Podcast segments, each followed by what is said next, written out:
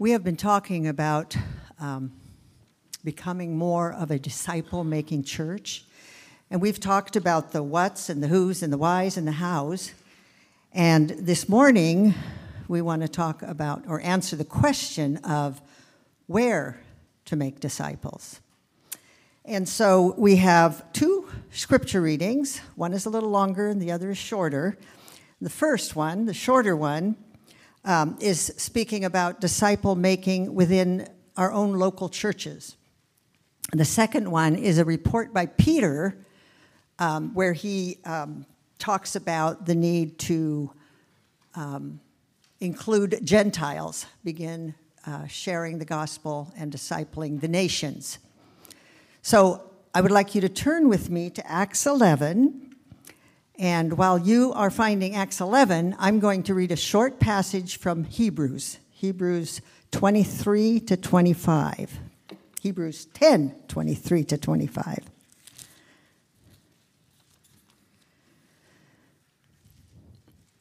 Let us hold fast the confession of our hope without wavering.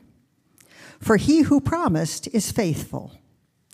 And let us consider how to stir up one another to love and good works, not neglecting to meet together, as is the habit of some, but encouraging one another, and all the more as you see the day drawing near.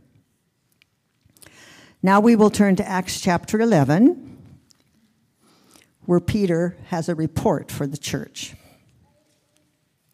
Chapter 11, verses 1 through 18. Now the apostles and brothers who were throughout Judea heard that the Gentiles also had received the word of God.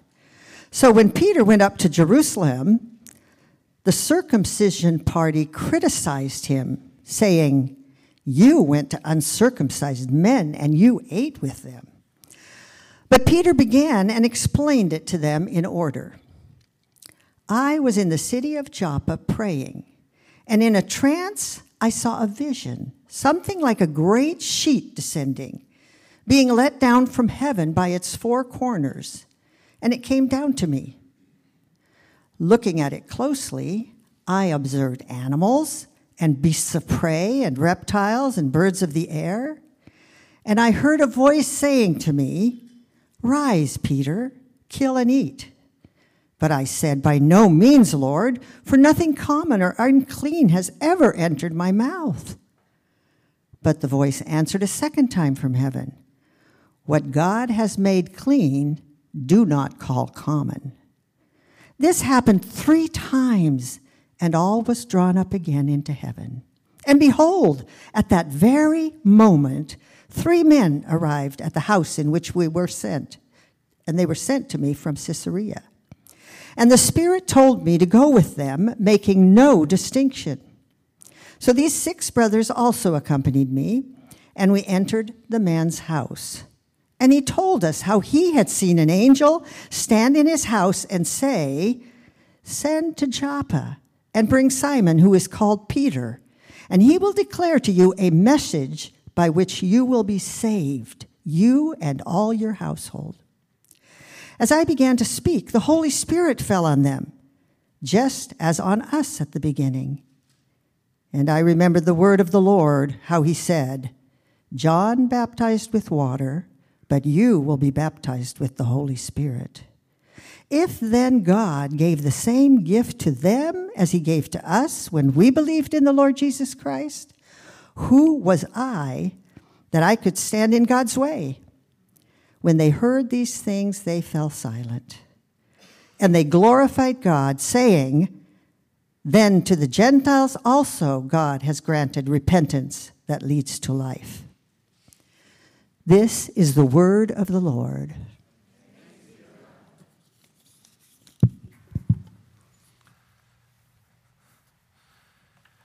Thanks, Alice. I don't know if we realize how important that last verse was that she read then to the Gentiles also God has gra- granted repentance that leads to life. We're going to unpack that and explore that this morning. Um, we've got today in this series, Disciple Making Church, we've got one more week where David Burnham's going to speak to us on this idea of taking the gospel to the world. And then we're going to jump back in, and I'm really looking forward to the life of Joseph. I don't think there's a more perfect time to get back into our Genesis series in the life of Joseph than right now. A man who looked at his, his life and saw chaos and said, Where are you, God? Um, it's going to be, a, the timing of it is just, I think, excellent for us. But we have two more weeks, and I'm excited about these two weeks first before we head into that. We're taking a final look at our final conviction this morning, the final of those five questions that you remember maybe they're going to come back up for us as we're kind of looking to understand what it means to be a disciple making church and have a culture increasingly grow at Bethany Church that is a disciple making church. Here's the five questions. You see them uh, behind me there. Real quickly, in the why make disciples, we talked about God's plan from Revelation 7 to gather or redeem people who have transferred from the kingdom of darkness to his son and gather them around the throne, living new lives in a new heaven and earth. It was the big picture in week one, the cosmic why behind disciples. Pastor David then helped us understand that a disciple is what is a disciple? An apprentice of Jesus, a learner of Jesus. One who follows him to apprentice underneath and to learn to love what Jesus loves and align our desires with his. That was the what? Week three in the Howard disciples made, we talked about the pattern we see in the book of Acts. The gospel's preached, disciples are made, disciples are built up, disciples persevere. A real simple pattern, but all over the book of Acts. We clarified it, remember the chart we've been working through? We clarified it by talking about uh, four P's, we called them. That we proclaim the word, we do this. We prayerfully plead with the Spirit to work. It's the people of God pulling together, persevering. So, proclamation, prayer, people persevering. Tony, we got that slide of the, the chart coming up. We can see that. Let's take a look at that. Do we have it? There it is. The four P's, remember them at the bottom there. The word proclaim, the Spirit, we pray that He would work. God's people all pulled together and we persevere. That was the how our disciples made couple weeks back, Jack did a fantastic job answering who makes disciples? We all do. We're called to be disciples who make disciples, whether it's a, the formal context of a growth group, a DNA group, or informally with your hairdresser, your neighbor, or kids at home or out in the gathering place after church. Remember the I can statements we heard from those people up front in church. We printed them in your outline and you'll use them in your growth group this week. We all can make disciples with God's strength. If we can define discipleship as helping a person, whether here or in our life or in our home or in our neighborhood, helping a person take just a step, one step towards Jesus in maturity, even if it's a small step on that kind of line here of far away that we need to reach or rescued, and as they grow and we're transformed and end up around the king, the king someday. If we can reframe it like that, helping a person just take one small step in maturity towards Jesus in our interactions with them, that's something we all can do. You can do that. It sounds more manageable, doesn't it? Less frightening. We're not going to ask everybody today to go door to door evangelizing with us. You may have the desire. If you do, great, go for that. But that's not what we're talking about. We're talking about something more holistic, something all of life, something you can do, even as an introvert, if you are. And it's hopeful because actually God is the one bringing salvation and growth. We get to be used by Him to plant seeds and love others with acts of service and words of truth. So that's the re- little quick recap. Today is where to make disciples. Where do we make disciples? And it might seem like an obvious question to you.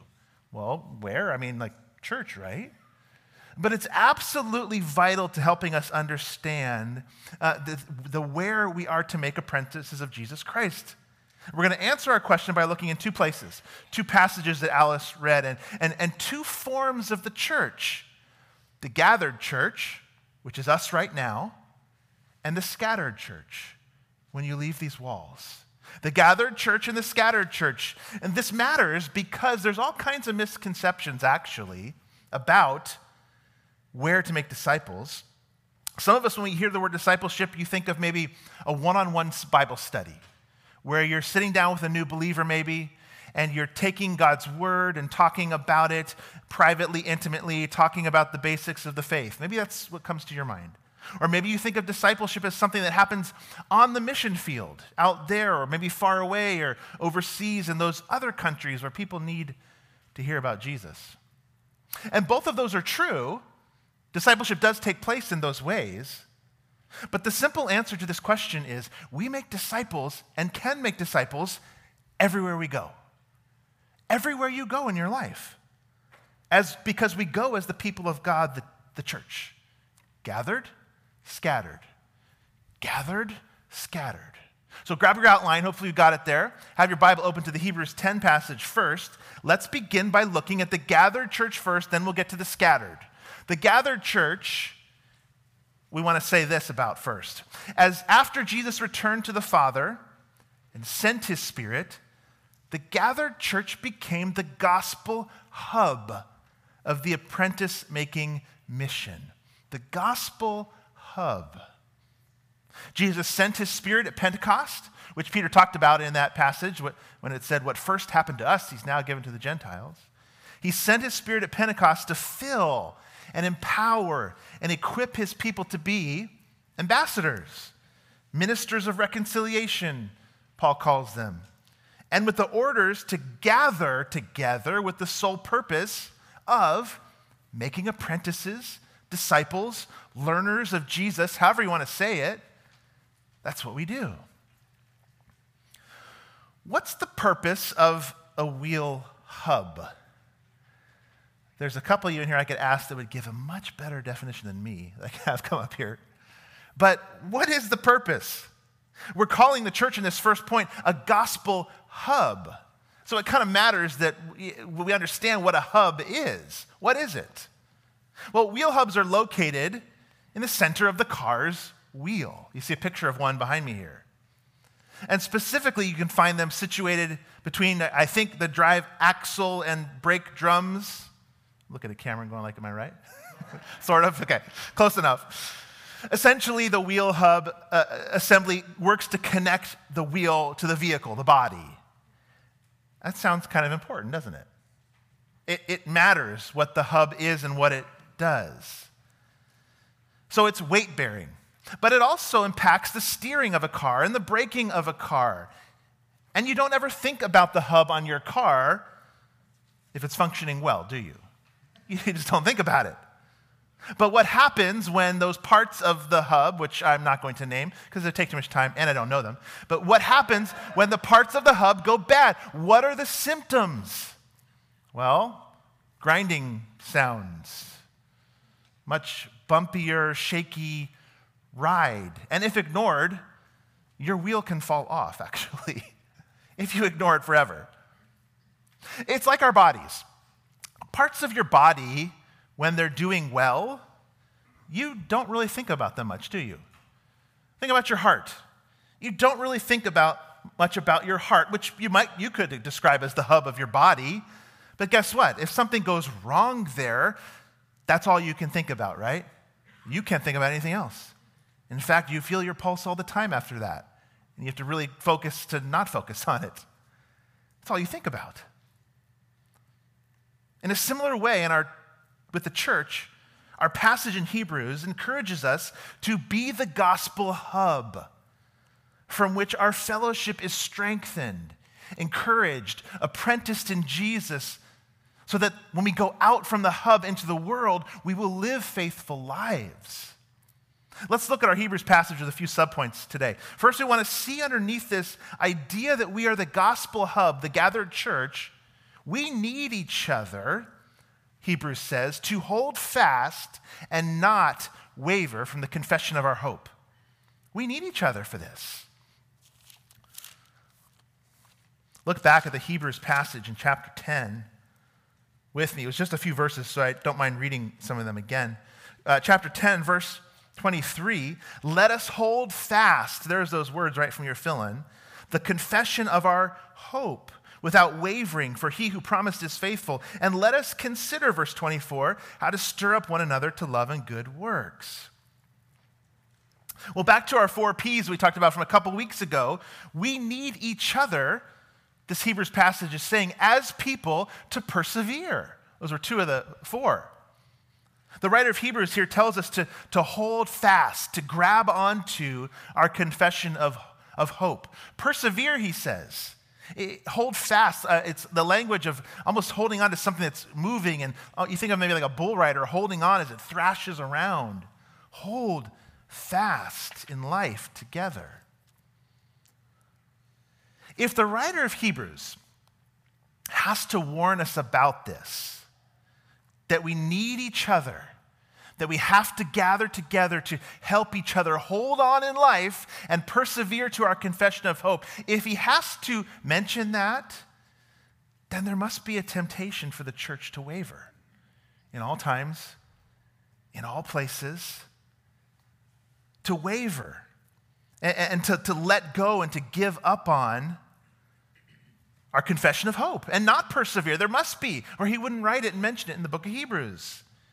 And in verse 24, he says, We, the gathered people at the hub now, right here, better consider, he even says that word, how we do that. Consider, he says. That's a strong word the writer of Hebrews uses. It's a strong word that implies that together we go through this, this scrutiny almost a thorough thinking in how we as the church should live as the gathered body. Consider, it's a strong word. Scrutinize, think through it thoroughly.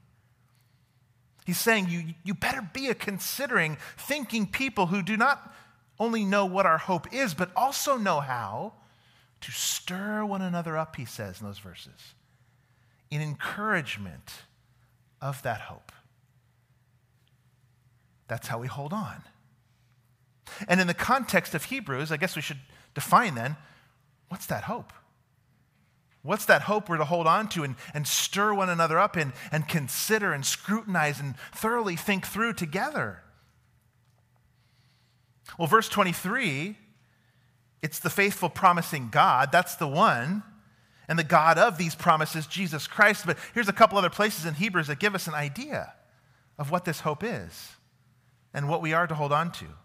Uh, Hebrews 3 Therefore, holy brothers, you who share in a heavenly calling, there's that language again. Consider Jesus.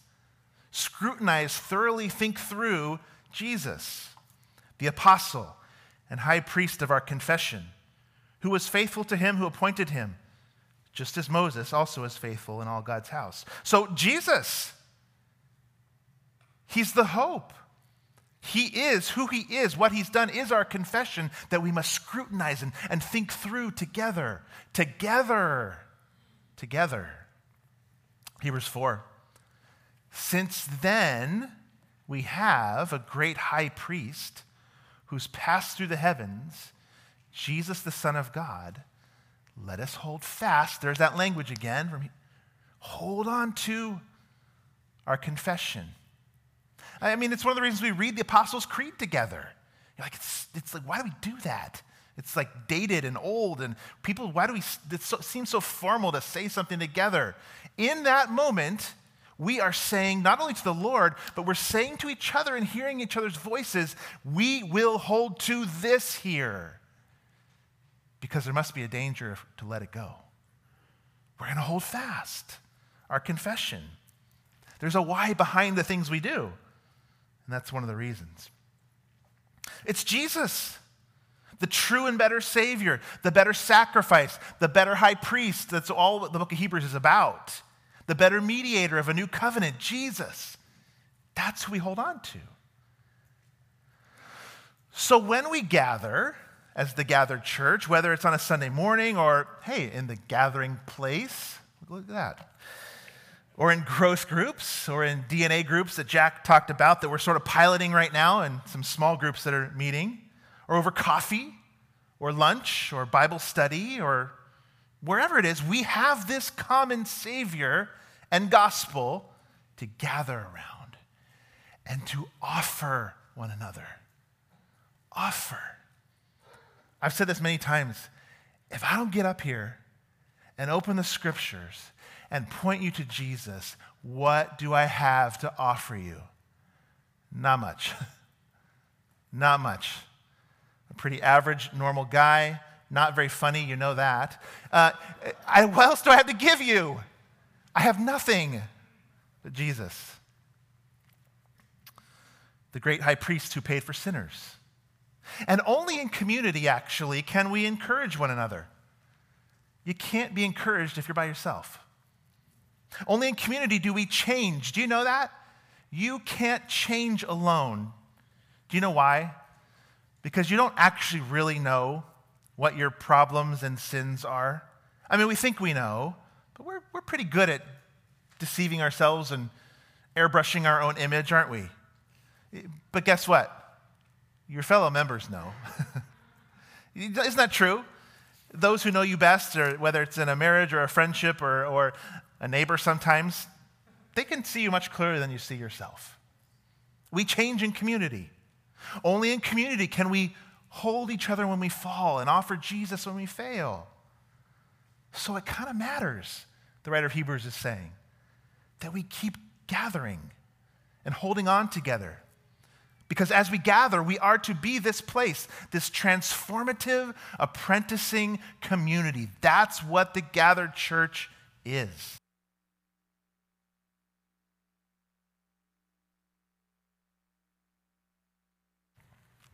And as the hub, the gathered church, we should look much more like a hospital for the sick, a training ground for citizens as they go out into the world from the hub.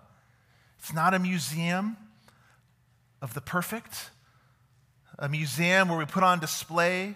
No, it's, it's, it's a hospital for the sick, sick sinners. That's us as we form and shape and mold and, and, and, and, support each other and hold fast together so we go out into this tumultuous, dark world. Now, it's not just a physical space, right? This building matters, yes. It is a place that is safe and dry and warm where we can get together. This is where we gather most. But it's really about the people in the seats, the people of the pew the people here, that's the gathered people. That's the people of God. That can happen anywhere, actually, can it? doesn't have to be just in this room. But the writer does put a special emphasis in Hebrews on the large group gathering. Look at verse 25. Don't neglect to meet together, as is the habit of some, but encouraging one another all the more as you see the day drawing near places a really big value and importance on what we're doing right now. Not necessarily the space, but us here together. And not just because you're going to hear a sermon, but it's actually about what we do when we gather for each other, to each other, unto one another, as we serve one another. This is a small piece of it, actually. I hope you see that and know that.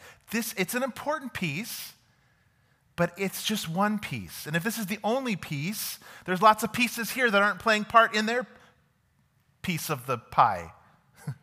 right? A lot of peas there. Four peas, these peas, I don't know.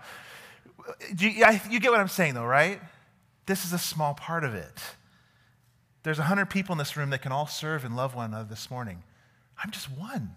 I'm just the mouthpiece. We're one more P he puts a special emphasis on this gathering. If a disciple is someone who's apprenticing Jesus, undergoing this transformative learning we're talking about, then as we gather, that's who we are. We are the transformative, apprenticing community, all following Jesus together. And the hubris it takes, the writer of Hebrews is saying here, the hubris it takes to think, or maybe foolishness, to think that I can step away from that gathering or a local body and survive as a Christian is totally dangerous to the eternity of someone's soul. That's what the writer of Hebrews is saying here. It matters. It matters that we continue to gather. You see, a disciple making church is one that is so committed to learning Jesus that it matters who shows up on a Sunday morning. Not just to me as the pastor, to all of us. In our uh, equip class that takes place at 9 a.m. before church, two weeks ago, we asked these, a couple questions to our group. And the questions were this, and they get to this idea of the gathering and how important it is and how we all play part in that. The first one was this Who is new in the past 12 months here? And do you know why? Do you know why they came to your church? Not my church, our church, this local gathering. Do you know why? Ah, here's another one. This one was really um, kind of cut to it for us in the class as we talked about it. Have any of the regulars been absent recently? Do you know why? I mean, myself, our elders, our staff, we're just, you know, five to 10 people maybe.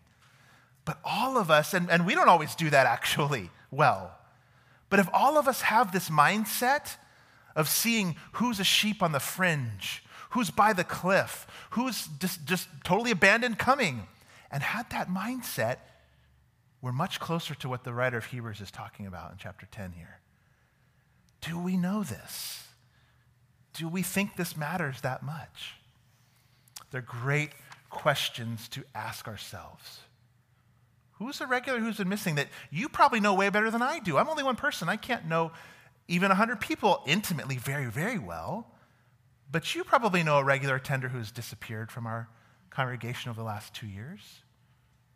Do you know why? Because it seems that the writer of Hebrews is implying that we should be aware of who is in the gathering and who isn't because of what God is doing in our midst when we gather is of utmost importance. It's the apprenticing under Jesus. We are the transformative apprenticing community. We are. That's who we are. He's in our midst transforming us. And if the writer of Hebrews encourages us to hold on now, as a little summary, tells us to consider and think deeply and how to see other, each other learn Christ, and then tells us don't stop meeting, I think it implies that as the learning hub of discipling, we all have a responsibility to each other. Genesis 4 9. Oh, that ominous question that God asked Cain. The Lord said to Cain, Where is Abel, your brother? And if you know the story, you know he was dead and Cain had killed him. And Cain responded to God, he said, I don't know. Am I my brother's keeper? Well, in holding fast to the confession of Jesus together, in the learning and the apprenticing we do as we gather, and the, the glaring obvious signs when someone is not in the gathering or being encouraged on to apprentice under Jesus, then I would say the answer is yes. You are. You are your brother and sister's keeper. As Hebrews would connect to this story of Cain and Abel. Why is that? Because sin makes us do irrational, crazy things. And none of us is beyond getting pulled into those kind of things like Cain did. I mean, was, was there anything more rational than crazy than killing his own brother over a differing response in God to their offerings? I mean, they both offered something. And sometimes you need a brother or sister in the gathered body to point us back to the center, to point us back, to steer us back to God's people, to steer us back towards our confession of hope, Hebrews 10, the true hub Jesus. Because sin is actually moral insanity, it is irrational. It never makes sense, even though in the moment it does. This is discipleship. The proclamation, the speaking of God's word to the people of God while prayerfully pleading with the Spirit of God to do his work, persevering, holding fast to the confession of our hope. And not just sometimes, all the time. Everything we do should encourage us in the way of Jesus to love and good works. Lest you think, as I talk about this, I'm some brain on a stick up here that's just like, we've got to be the smartest intellectual church there is. That's not it at all. I mean, of course, we are people that God has given a mind and we need to use, but we never would just want to learn for the sake of learning. That's called seminary. I mean, not really. You, you get thrown in pretty quick after that. As verse 24 says, to do what? To stir one another up to love and good works. So our transformational apprenticing and learning are not merely just intellectual. Of course, we are people of the mind, and we're transformed by the renewal of our minds, Romans says. This isn't just a dispassionate, uh, I guess to put it another way, intellectual only learning. This is a transformational encounter with the gospel and the Savior, and the center of that gospel, Jesus Christ. That's what we do. That's we are, who we are to be. All the time, whether it's youth group on a Wednesday night, Sunday school right now, in the gathering place, over coffee, wherever we go as the gathered people, that's what we do. And verse 20 says, for us, we stir one another up to good works and love. You see, we want, as Hebrews says, to take advantage of our gatherings, to hold fast, to consider this. And, and our Sunday gathering is like low hanging fruit. We're all here. And the coffee and donuts are free, right? We're all here right now. The world seems to be straining and fracturing right now, doesn't it? I know you're concerned, as we should be. It seems to be fracturing under the weight of our own sin. And not just Putin's sin, all of us in this broken world. With war raging overseas, and here at home, Americans' mistrust of each other and their leader and their institutions is at an all time high.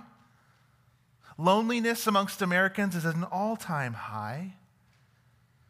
There's a variety of voices, a million voices outside the church that are forming and shaping and discipling us other than your church. Do you see, do you see why we need each other right now?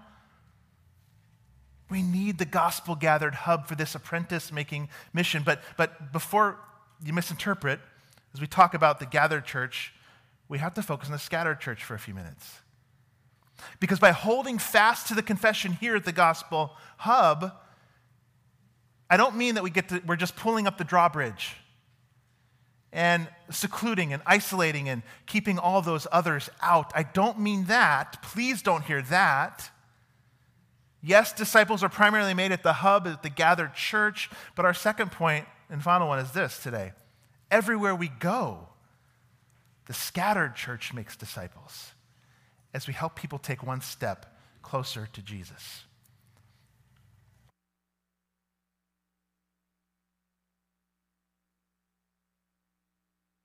Everywhere we go. You can interact with a way to help a person take one step closer to Jesus. You know, the early Christians had just as difficult a time with this as we do, maybe even more so. In Acts chapter 11, you can turn there now if you've got your Bibles open as we focus on this story to close today. In Acts chapter 11, in verses in these verses 1 through 18, we see Peter being criticized by his fellow Jews for daring to fellowship with a Gentile. Circumcised, uncircumcised, that's code word for Jew and Gentile. I think you get it. He's being criticized for that. Peter had this vision you heard Alice read about. All these unclean animals that the Jews were not to eat were lowered down in a sheet, like barbecue in a blanket or something. It's a weird vision. Pigs in a blanket, maybe. David and I were talking about that this week. Is that where the phrase came from? Pigs in a blanket. I don't think that's the case, but if you watch the growth group video, you'll get a little bit of that this week. Uh, yeah, barbecue in a blanket. I mean, that's, I want you to remember it. That's why I say that. What took place actually in this vision. Why? Peter needed to see that Jesus is the Savior of everyone everyone. And, and being Jewish, Peter, didn't make you any closer to the Savior, didn't make you any closer to God by your ethnicity, Peter. And, and Peter, you don't need to go to a temple anymore to have an encounter with God. I know that's the way I've worked through all of history, Peter. I know that's the way we worked, but I'm doing a new thing now a fulfilling thing, a, a more fulfilled thing. I don't think we actually can understand how, how, how radical Jesus' call was to the disciples to take the message outside their walls, outside their little close, safe, comfortable community. I mean, we can get it, I mean, because we all have those that are different than us and that are, we would consider the other. But for Peter and the early Jews, this was absolutely earth shattering. It took a miraculous vision of God here for Peter three times, not just one time. So the vision happened three times. Then he also had to have a timely visitation from these Gentiles that was orchestrated by God somewhere else to bring them to Peter, right at the time he'd been having this threefold vision from God. And then he had to be invited to a Gentile home and go there and then see the Holy Spirit convert people. Do you think it was hard for Peter to get this through his head? It took a lot. That's how hard it was for Peter to see that this was to go outside the Jewish community. But then did you see it? The last verse there. They finally said, and thank God they did, because that probably covers all of us in that room. I think we're probably all Gentile, maybe not. But then to the Gentiles they said, God has also granted repentance that leads to life. And if this was that hard for Peter, we probably shouldn't think that we too are beyond viewing some group, some person, maybe it's a family member who seems long gone. We're not beyond viewing someone as beyond the pale. Because Peter did that, the Jews did that, We've, we do the same thing. Disciples can be made and should be made everywhere we go because Jesus is Lord of the earth. That's why. All authority has been given to him, and every corner of this world is dark. And image bearers need the gospel to shine on them everywhere. And here's the amazing thing you have the gospel, and you have the Spirit of God residing in you if you've been born again. And so here's our subpoint. We take the gospel with us everywhere we go to those unlike us many times. Everywhere we go, we take the Spirit of God and the truth of God and a life that can be lived for God. They don't have to come to a temple. We're the temple. Did, did, did you catch that? That's what's going on for Peter there. I mean, the, the temple system was the only system they had known. They grew up with it, they loved it. It was fellowship, it was smells, it was bells, it was whistles, it was, it was, it was an encounter with God. And all of a sudden, God is saying, You're now my temple, and you take me with you everywhere you go. Mean, you see the difference from having to go to the place, Jerusalem, to the temple, to now, boom, scattered out. Where you go, I go. And yet, like Peter, many times it's the people that aren't like us. Different persuasions of all kind. Interests, family origins, political affiliations, you name it. There's all kinds, so many differences, different ethnicities that we come into contact with, maybe. Just different, different sense of humor. That can sometimes turn us off from somebody, right? That's enough right there sometimes. We're asked to live out our faith in the midst of people who aren't like us, as, as, as Peter was asked to do. That's us. As we look back at our chart that we've been building on each week, we see the, the orange arrow, the reach there. Remember, this is a continuum here of somebody really far from Jesus over there to having a, a, born again spirit encounter, rescuing, to then now growing throughout a life of transformation until we finally end up around Jesus, the throne there. You see the, or the crown there. Uh, here's what that means every person in this world that you come into contact with is somewhere on that continuum. Every person in this world is somewhere on that continuum, maybe really far from Jesus. We're trying to reach them, trying just to befriend them, maybe. That's a first step. Just engage somebody maybe really close to Jesus in, in, in, in, trusting Jesus. Maybe it's someone who has been transferred to the new kingdom and we are, they're growing and establishing in their faith and being empowered and equipped. And our goal is to encourage, to hold on to the confession as we stir them up with good works and love. And wherever a person is on that spectrum, which everyone is, it's, it isn't rocket science. We use the same four P's we talked about, proclaiming the word in love, loving that person, in word and deed, praying, Spirit, work. Spirit, show me what to do. Spirit, give me the word to say. Spirit, show me a need they have. We pray so that we can, as God's people, pull together and persevere in this whole process of making disciples, pointing them to the hub, Jesus.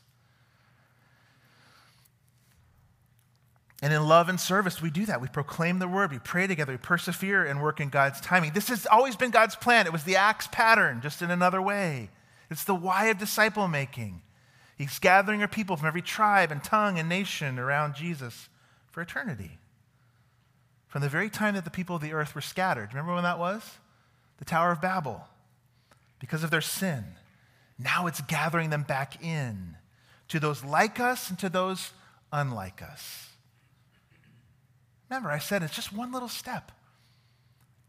It's not going to be sharing the gospel every time. Sometimes it's just a loving deed that opens a doorway to build a relationship that might someday, maybe it will be an encounter where you, the Lord opens up something like, wow, this person's, as I heard the other day, somebody shared a story in our congregation they shared with me of how somebody asked them, well, what do you believe in? Why do you believe that at your church?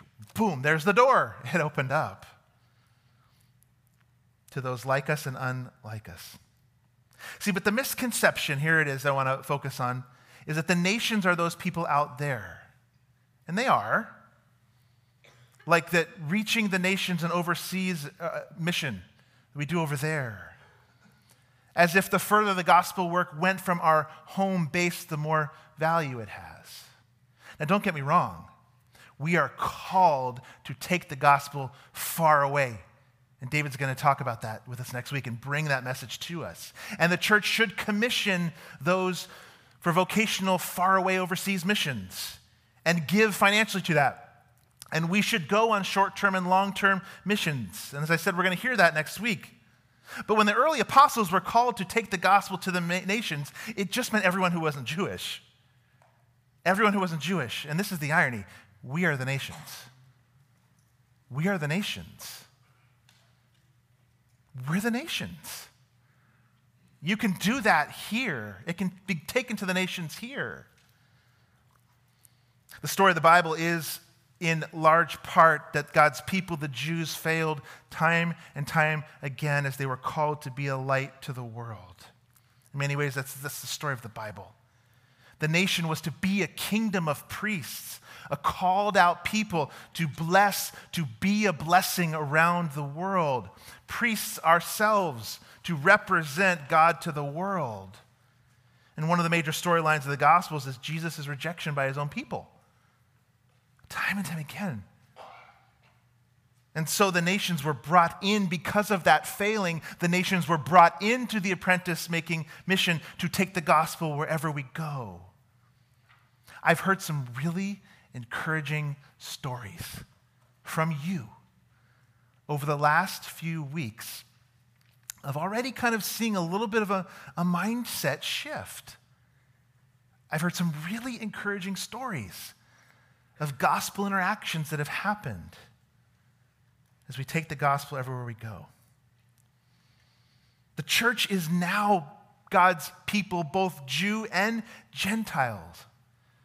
Those who trust Christ and together are one new person. United, we take the gospel everywhere we go. So, this same Peter, this same Peter who had so much trouble with this, who was so opposed to reaching someone unlike him, who was a proud Jew of Jewish lineage and, and position as an apostle, who needed a miraculous intervention threefold to go outside of his comfort zone would later write this You, you are a chosen race, a royal priesthood, a holy nation. You, a people for his own possession, that you may proclaim the excellencies of him who called you out of darkness into his marvelous light. You. Peter, that same Peter wrote that, who needed all of that miraculous intervention to take the gospel outside of himself. That same Peter would write this as some of his last words. You are those people now. And wherever we go, we take Jesus with us. So, where do we make disciples? This is what our Vine Project team came up with to close. Here it is. we've been answering each of these five questions in that team. We make disciples everywhere we go. After Jesus returned to the Father and sent his Spirit, the church became the gospel hub. You probably noticed that's point one of this disciple making mission. In every gathering and activity of the church, we seek to help people take one step closer to knowing Jesus and growing in him. This also happens when we scatter anywhere in this world. From the home to small groups at work in our communities, it any, happens anywhere a disciple helps one person take another step towards Jesus. And there's nothing more symbolic of the gathered and scattered church and the hub of our faith than the table here. Nothing. Because it's the table where the many become the one. And then we're scattered back out into this dark world. And it's the motivation that this table primarily points to the motivation of love is the only motivation that would ever cause you to go towards somebody who's not like you or to live in persevering community when hard things happen, and they do and they will in our local gathering. It's the love the table shows us. So we finish here today. We, we, we land here today because this points us to the unifying work of the Savior, the center, the hub of this mission. So I want us to take a moment, even as our servers come to prepare, for you to now go to